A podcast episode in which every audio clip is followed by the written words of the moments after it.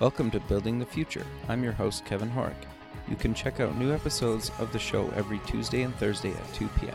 If you missed an episode or want to get more information about the show, please visit buildingthefutureshow.com.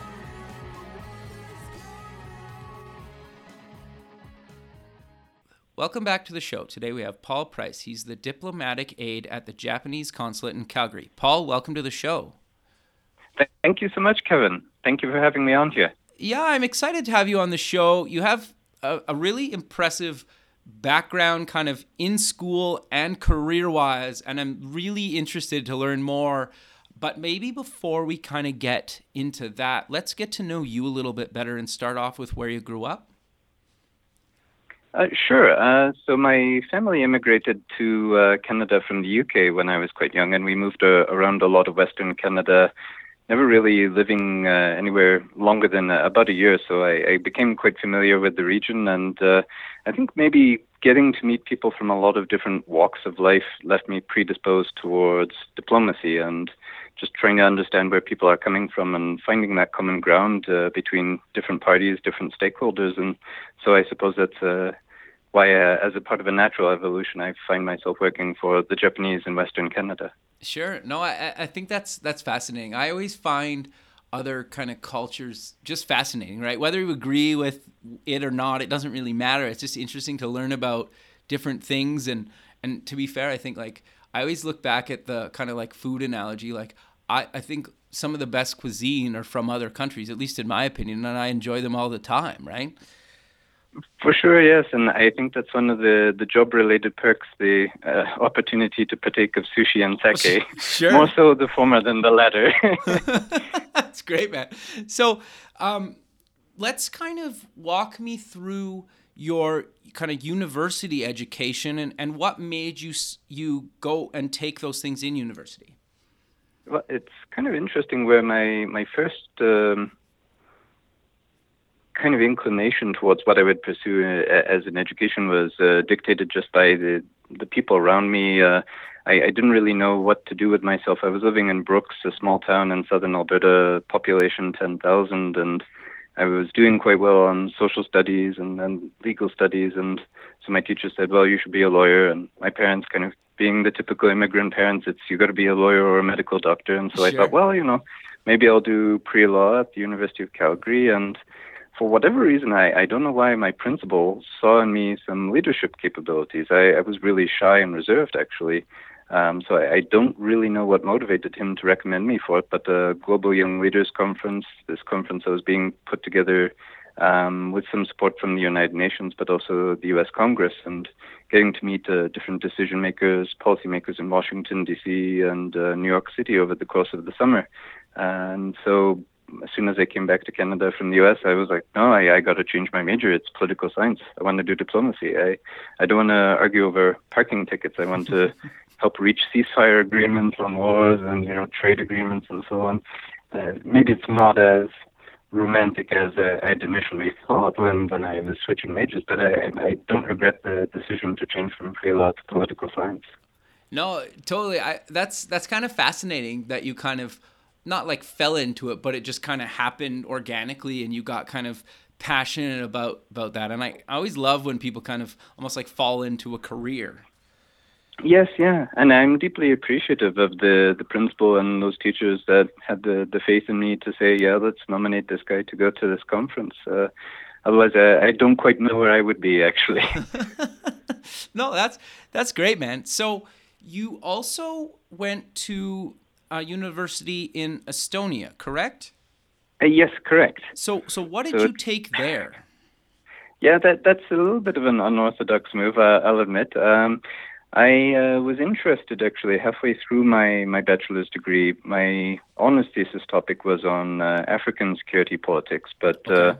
uh, I, I, guess I suffer from a little bit of an academic ADHD where I'm interested in one topic, and then before I can finish a project on it, there's something else that comes up that, that really attracts me and fe- leaves me feeling really interested. So uh, 2007 was uh, the cyber attacks against Estonia, kind of the first case of uh, large-scale cyber warfare, and banks basically being shut down, government websites aren't functioning, just uh, really the whole country's uh, economy shut down in uh, 2007 for a week or so. And I found that fascinating and wanted to know more. So before I'd finished my honors thesis, I knew what I wanted to write my master's thesis on.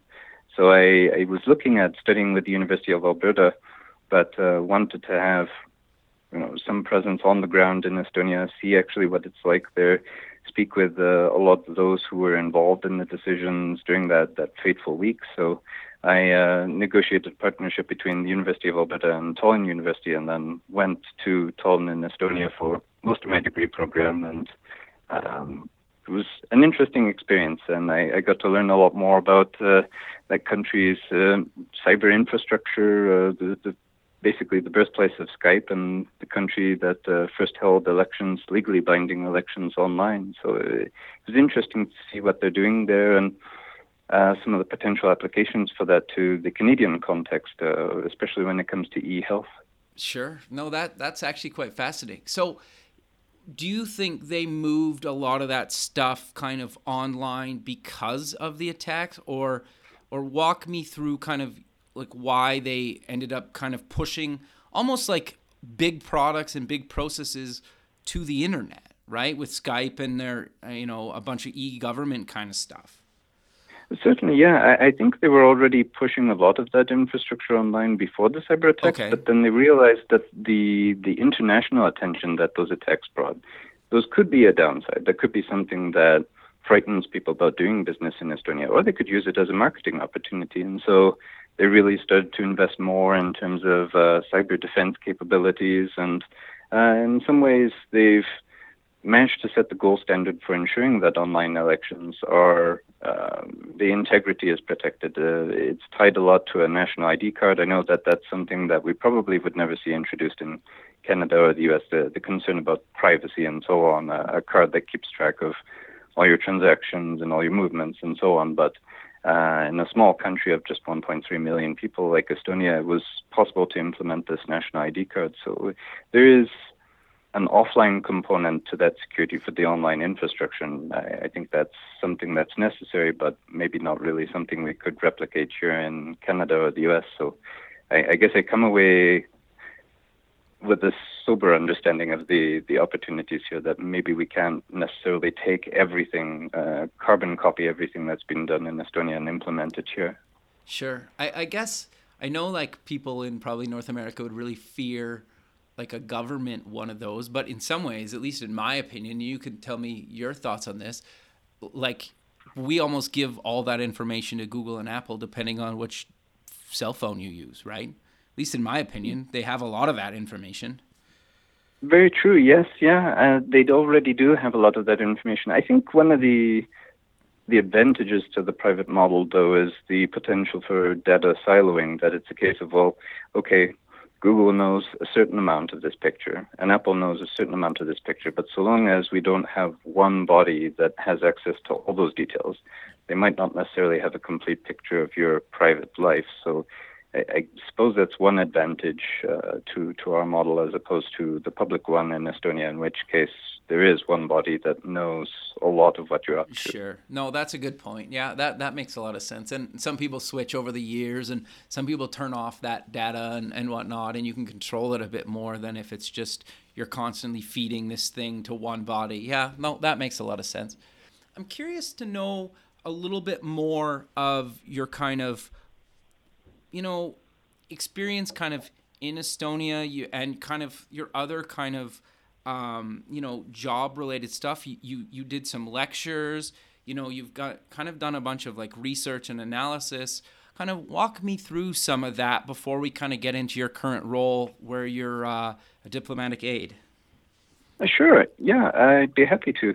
So after I finished my um, degree at the University of Calgary, the undergraduate degree, um, it was uh, 2008, and I think I, I did everything you shouldn't do in entering the work workforce. Okay. And so uh, my passion was okay. I want to work for the OSCE, the Organization for Security and Cooperation in Europe. Uh, I call it NATO without the guns. It's just okay. talking through the differences with Russia, and a lot of its focus has really been on initially, it was during the Cold War, making sure that there was a, an open line of communication to settle any misunderstandings that would form between the West and the Soviet bloc. And after the collapse of the Soviet Union, it was more about addressing some of the ethnic conflicts that emerged in the former Yugoslavia, the Caucasus, parts of Central Asia, and now to some extent there's an interest in getting the OSCE involved in uh, state building efforts in Afghanistan. Okay. And so I, I was really interested in working with that organization, but didn't apply anywhere else, just to the OSCE, and just kind of waited over part of the summer. Come on, I want my dream job, and somehow I lucked out, and I got uh, um, what should have been a boring research role in Vienna, but uh, it turned out that my position coincided with the war in Georgia in 2008, where Russia was involved in some aggression against uh, Georgian territories, South Ossetia and Abkhazia, and so I, I was involved in a lot of the ceasefire talks and then uh, the talks on delivering humanitarian aid to some of the communities that were affected by the fighting. So I, I kind of had a, a baptism by fire in that sort of role, and uh, it was enjoyable. Um, wore me out a bit because there were very long days. Sure, uh, of course, imagine. A very stressful working environment. But uh, um, basically, the financial crisis caught up to me in, in 2009, and uh, of course, there's a policy of uh, called zero nominal growth in the budget, so no growth in the budget even to offset inflation. But of course, the duties and the pressures being placed on the OSCE were increasing. So uh, of course, junior folks like me had to go. So uh, I pursued my master's degree in the hopes of um, enhancing my qualifications and in the process uh, fell in love with Estonia and that spirit of entrepreneurialism there. So I, I stayed after my master's degree and was uh, lecturing, uh, as you mentioned, at uh, Tallinn University Tallinn University of Technology and uh, also the Estonian Diplomatic Academy, talking about some of the experiences I had uh, negotiating with the Russians during the war in Georgia. Interesting. That's that's got to be like fascinating. Just just having like a day and talking with that and just kind of I, I don't even know how to like explain that right like that's or even under yeah. really understand that like it's just fascinating to me right like just the types yeah. of stuff you guys are talking about and covering Yes, yeah, it really was a, a varied work environment because, of course, the war in Georgia was a, a big part of the duties there, but uh, election observation was another thing too. So uh, sometimes I was having to stay late in the office to uh, do some phone calls actually to uh, Jefferson City in uh, Missouri to to see if we could get access for election observers to some of the polling stations and so on. And so, uh, you know, Vienna is eight hours ahead of uh, Jefferson City, or I, guess it was at that time due to daylight saving. So uh, it was um, late evenings. Sure, I can people imagine. Don't pick up the.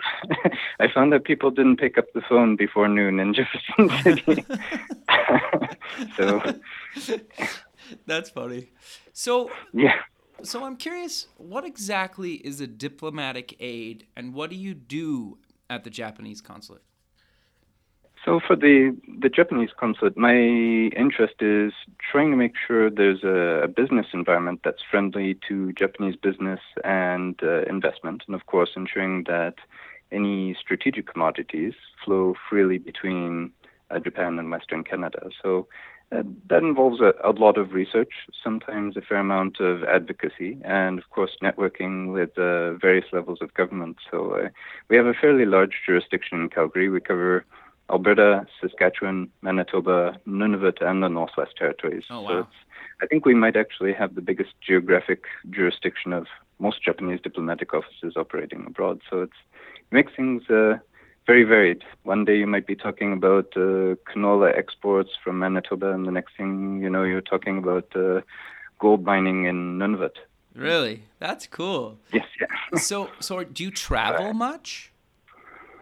Uh, yes, there's a, a, fair bit of travel within Western Canada, and that's one of the things I enjoy. It allows me to become reacquainted with um, my country of citizenship. That uh, spending that time abroad in Austria, Montenegro, and Estonia, I, I really appreciate the chance to travel and, and, see more of Canada. And to be honest, uh, Nunavut's pretty um, hard to reach. It's I, I, think from Calgary maybe a twenty two hundred dollar flight oh, wow. Uh, um, return trip, just because it's it's so remote and uh, the connections are so infrequent. So uh, I honestly probably couldn't afford to go visit it as a tourist, but uh, you know, doing it through business and being able to to see what it's like there is uh, a dream come true. Sure. No, that's that's great. And do you get to go to Japan um, ever?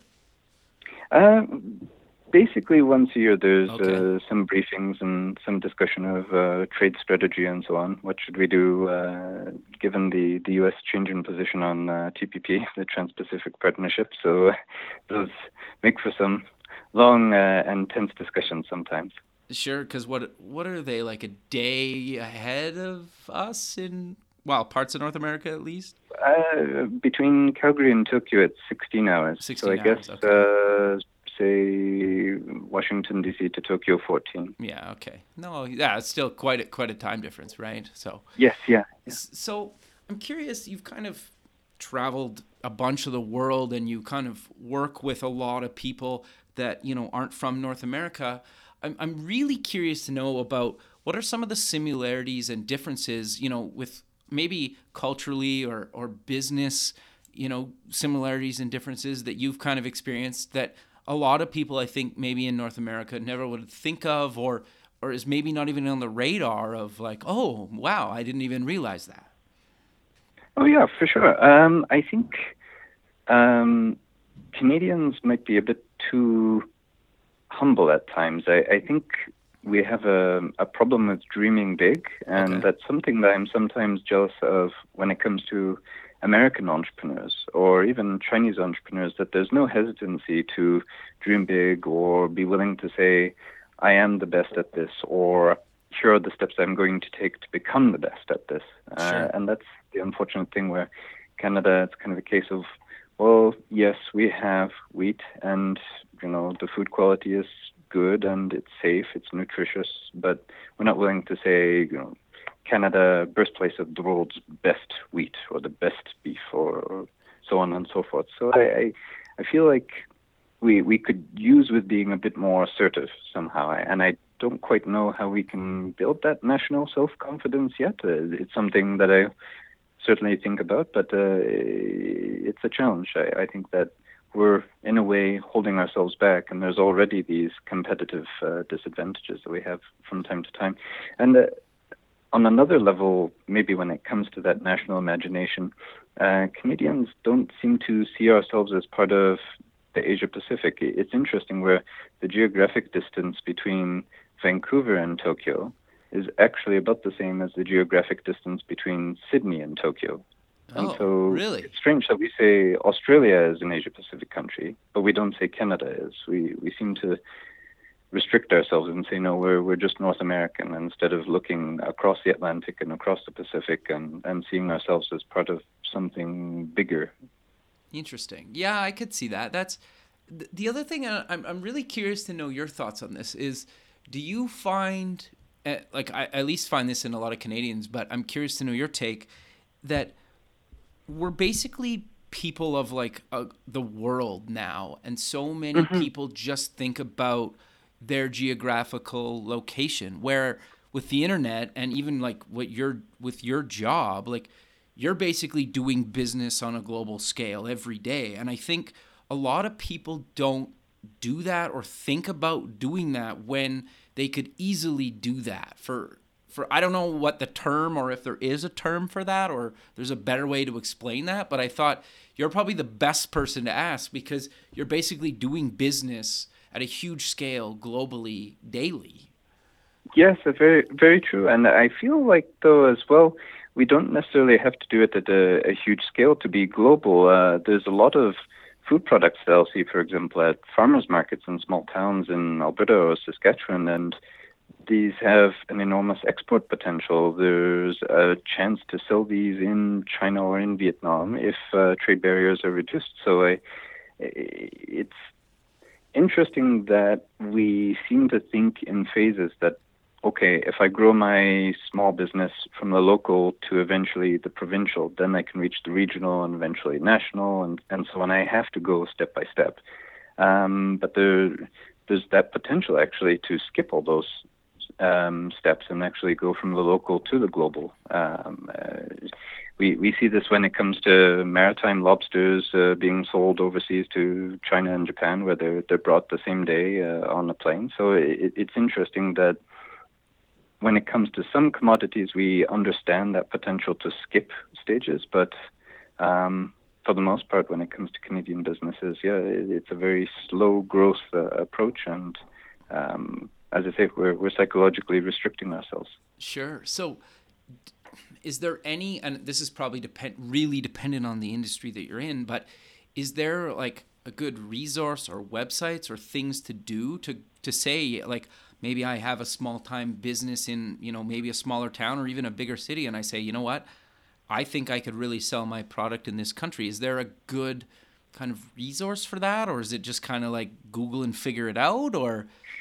Uh, unfortunately, it's Google and figure it out. Uh, I've kind of for, figured. For, yeah, for Japan, there's the um, Japan External Trade Organization, uh, JETRO, and that really is uh, a one-stop resource for getting into the Japanese market. But um, I've been arguing a lot here in Alberta that we need to have a kind of single window, a website in which an entrepreneur can say, okay, I, I want to build a food processing facility to produce pork dumplings, and then I want to sell them to somewhere in the Asia Pacific region. And just going to that website and being able to access all the resources that are necessary to find someone who's with the Trade Commissioner Service, with Canada, um, Global Affairs Canada, and uh, also find the right people within Alberta's Ministry of Agriculture and Forestry who can let them find the right sites for the facility, maybe even find a startup incubator and so on. So it, it's unfortunate that we're lacking those resources. It's it's too scattered. It's almost a, a shotgun strategy to economic diversification we're taking here. Just leave it to the entrepreneurs and eventually something will stick. But uh, sometimes those, those, entrepreneurs need a, a, little extra help, a little extra hand up. No, I, I think that's great. And like, I, I know there's kind of, and I don't really want to go like political with this, but I know there's been kind of a big push in kind of North America to be like made in North America by North Americans. But I think like mm-hmm. we don't really talk about exporting our stuff, or at least at least I don't really see it in the media that much about actually exporting what we make here to other countries to bring money, you know, from other countries into North America. And I, I don't see anything wrong with either either solution, but I, I think to your point, like if it's so challenging and we don't really have the resources to help each other kind of move our products out, that you know it's not doing us any service, right?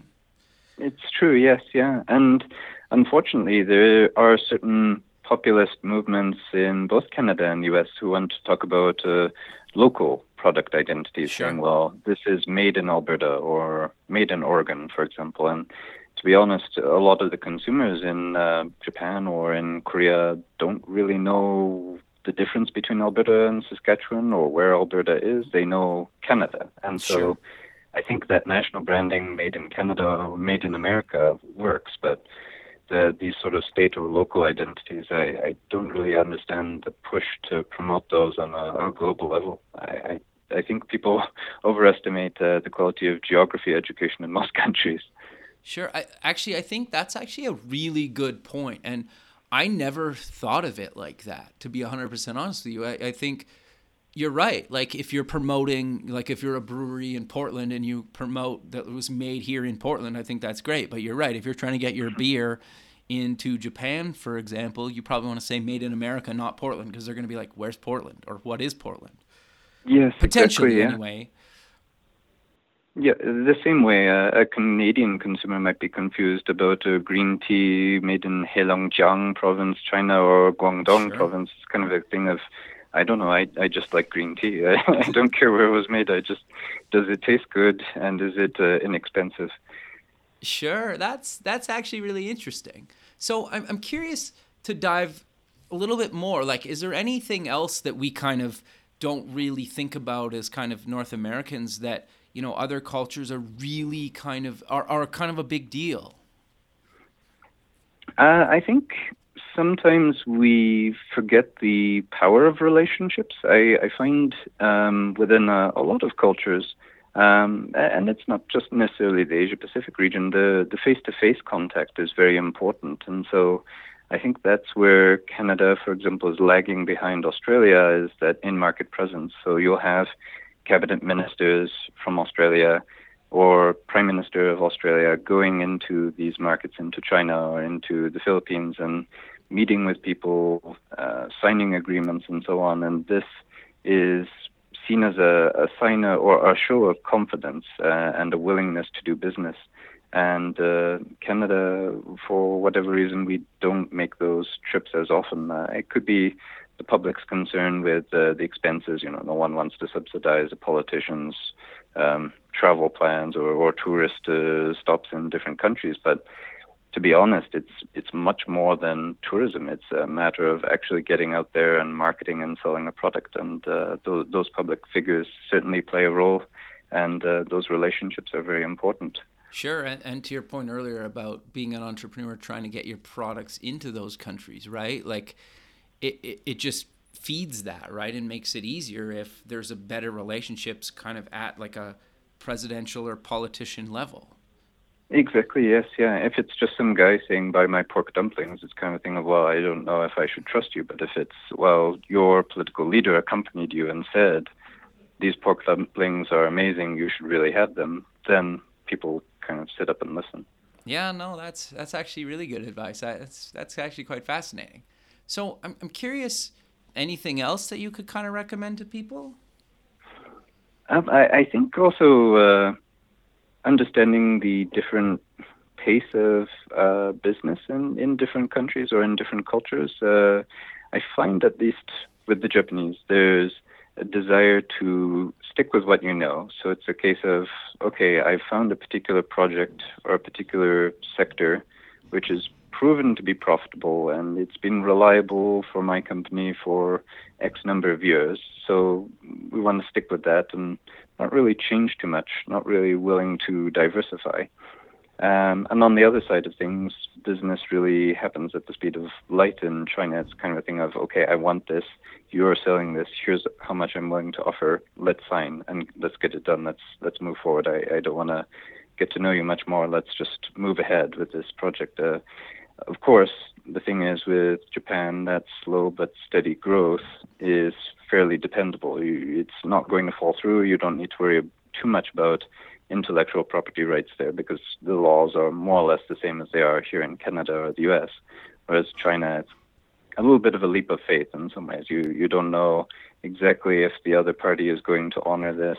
You know, intellectual property rights aren't quite well protected uh, and so on. So it's just a matter of whether you're willing to take the gamble of operating in those faster markets like China, or if a person wants to go more with that slow, steady, but potentially stagnant growth, uh, like in Japan. I got you. That's in, that's actually quite fascinating. So you kind of mentioned before we were recording that you're doing a bunch of stuff in the agriculture food processing space, and we've kind of covered it here and there. What exactly do you do in in those spaces? Uh, sure. Well, I was recently uh, elected the Director of Agriculture and Asia Pacific Relations at oh. the uh, Alberta Council of Technology. Mm. So, congrats, that, man. That's, great. An, thank you very much. So it's uh, it's an interesting role, and I'm really enjoying developing the relationships with uh, stakeholders and, and different people operating in the ag uh, space, the, the agriculture and food processing space here in Alberta.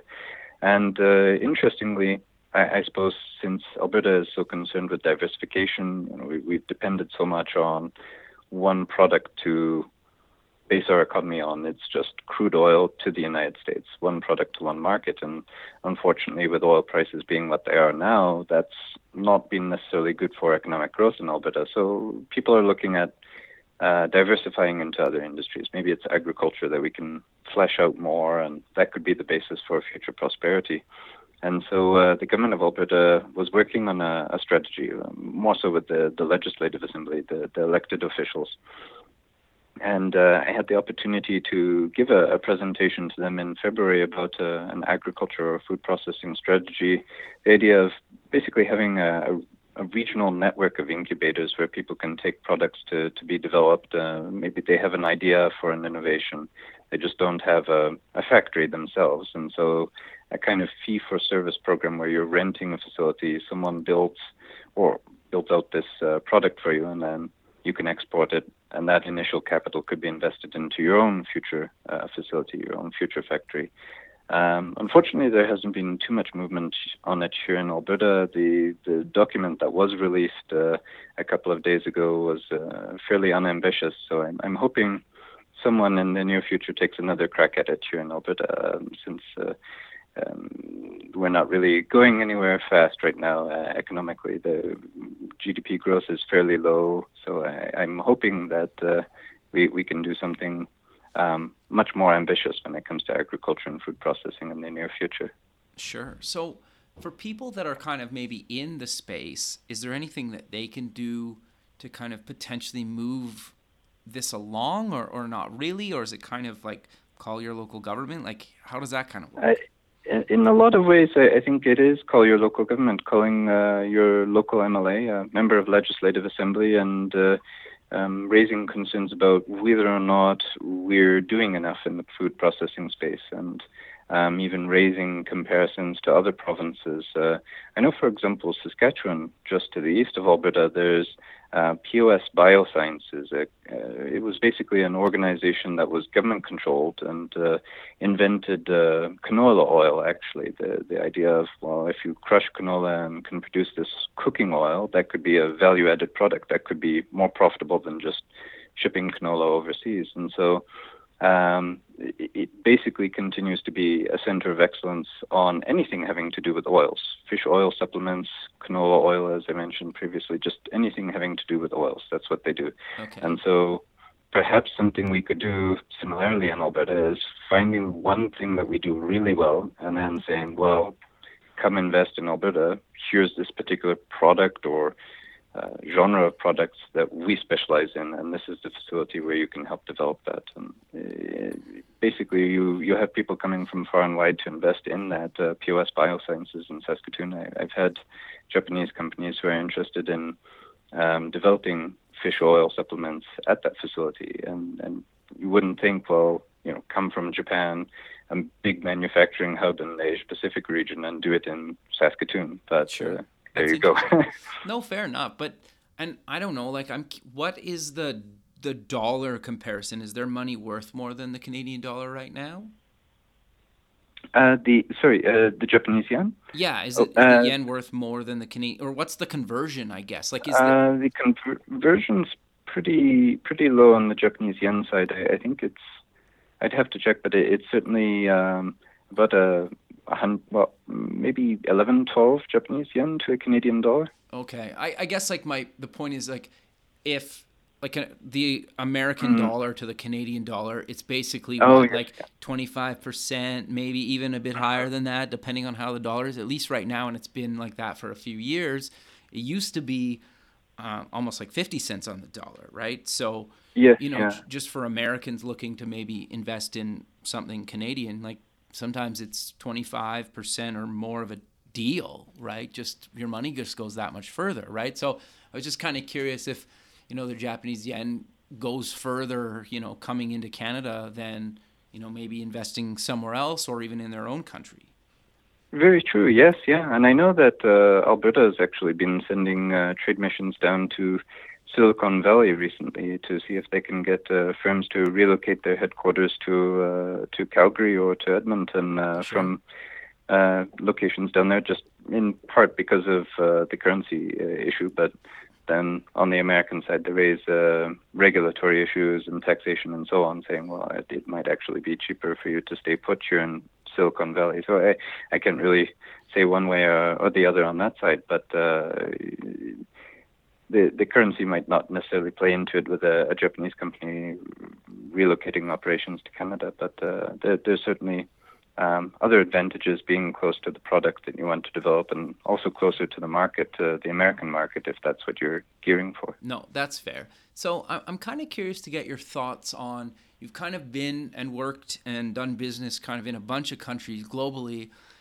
Do you know a bunch of languages or how have you kind of gotten through the language barriers because there, there's got to be some and you've probably experienced it a bunch of times and how do you kind of get over those translator very true maybe? yeah Oh, uh, well, I speak some European languages, uh, Okay. of course, English, German, Russian, and so on. But Oh uh, wow. my my Japanese is very weak. But um, I find actually that it uh, is best to operate in English, just because when it comes to briefing or training up Japanese officials who are posted here, um, if they know that I speak Japanese quite well, I understand trying to develop a, a background on some of these really technical issues like uh, oil and gas technologies, uh, extraction methods, and so on. It becomes stressful, and then you want to revert back to your mother tongue, to Japanese. But when you're going to be meeting with stakeholders or ministers on the Canadian side, they're going to be wanting to speak English. So sure. my thing is to stubbornly insist on English and not develop my Japanese too much in order to make sure that the people that uh, I work under have the right terminology and the right background in English to be able to competently discuss these issues uh, Sure. with their, their Canadian counterparts. So it, it's worked so far for me. Uh, you, you'd figure that's counterintuitive to not learn more Japanese, but uh, it's actually worked best uh, sticking to English. Uh, my one concern is that I'm starting to lose my other languages just due to lack of practice. Sure. No, that's that's actually interesting. And the other thing, I guess, that follow up question to that is, does some of the like I- the oil field terms or, or some of those things even translate to some of those other languages? Because probably parts of the world don't. That's not a thing like for them, right? Like if they're not a oil drilling company, they might not even have a translation. Is that even a thing, or am I just kind of guessing here? No, it's possible. Like uh, sometimes it's a case of, you know, like the the universal word computer, where you'll have someone speaking another language, and then they are throwing in uh, acronyms for uh, the technical terminology. Uh, for example, steam assisted gravity drainage, and instead you hear people saying SAGD. Uh, Okay. And so it's it's and definitely something that happens where uh, uh, other languages just don't have an equivalent, and if you did try to translate it, it, it could be a, a very very long phrase. So Sure. the acronyms become very attractive to those speaking other languages. No, that makes a lot of sense. So, do you find though a lot of these people when you're dealing with politicians, they're like as a I know like I think Japanese and correct me if I'm wrong, um, they, a lot of them take English in school, so their English is pretty good. Um, there is a, a fair amount of English language curriculum, but I think there's a, a strong cultural desire not Okay. to make mistakes, and so. You. I, I've experienced it somewhat as well in university, where you make a mistake, just the slightest grammatical error, and your teacher's stopping you to correct you, and so suddenly you don't sound so organic or natural when you're speaking that language uh, because the grammar is perfect and so on. So I, I've had people uh, in in Germany or Austria saying, "Well, this is strange. You you speak." Grammar school German, but you don't get any of the cultural references uh, Ah, or any of the slang, and so. I, i i the fact that you're not allowed to make any mistakes sometimes is a, an issue. I, I don't think we as native speakers of English really realize how much uh, slang and innuendo is involved in, in what we say. So um, a lot of Japanese speakers are, are, are very intimidated when they come to uh, Canada or to the US and are realizing, my goodness, there's you know, what I've learned is just the tip of the iceberg for this language. Yeah, fair. And like even just the pop culture reference stuff that we talk about, even from like our childhood or that you just kind of work into conversation. And if you're not born here, you didn't really grow up, you know, here. I don't know, just Very like true, watching, you know, stuff in the 90s or the 2000s, you just would that's have no idea what we're talking about. Well, I've even had uh, someone yesterday actually stop me and say, "What does the phrase "devil is in the details" mean?" And Oh, so I'm- interesting. I'm, saying, "Oh, well, okay, uh, I'll explain." Because uh, I guess directly translated, it sounds uh, a bit sinister. You know, the devil himself is, is in the details. This is. Should I look at this paper for very long, or will something jump out at me? Uh, Sure. So, uh, having to uh, explain that it's not to be taken literally is uh, something that I, I have to do from time to time. Interesting. No, that's that's totally fascinating. But Paul, sadly, we're coming to the kind of the end of the show, so maybe Oh, let's, no. let's close with mentioning where people can get more information about yourself, and uh, you know maybe if you want to promote anything that you kind of the Japanese consulate or being a diplomatic aide. Uh, sure, yeah. I would say for anyone who's uh, unsure about uh, what to pursue as a, a career, um, someone who might be in university or in high school in the same position that I was in in the past, uh, definitely don't write off diplomacy. Don't think that it's something for just you know, the the educated elite, just a few people. Anyone, just even a, a small town guy from Brooks can wind up working for the Japanese in, in Western Canada. So. Uh, I, I definitely encourage folks to look into that potential career. And um, if anyone wants to reach out to me, I, I can be uh, reached easily on Twitter at Paul Pryce, um, P A U L P R Y C E, or you can find me on LinkedIn. And uh, sometimes I write for the Canada West Foundation, uh, which uh, can be found at cwf.ca. Perfect, Paul. Well, I really appreciate you taking the time out of your day to be on the show, and I look forward to keeping in touch with you. And have a good rest of your day. Thank you very much, Kevin. Hope you have a wonderful day. Thank you. Okay, bye. Thank you. Bye.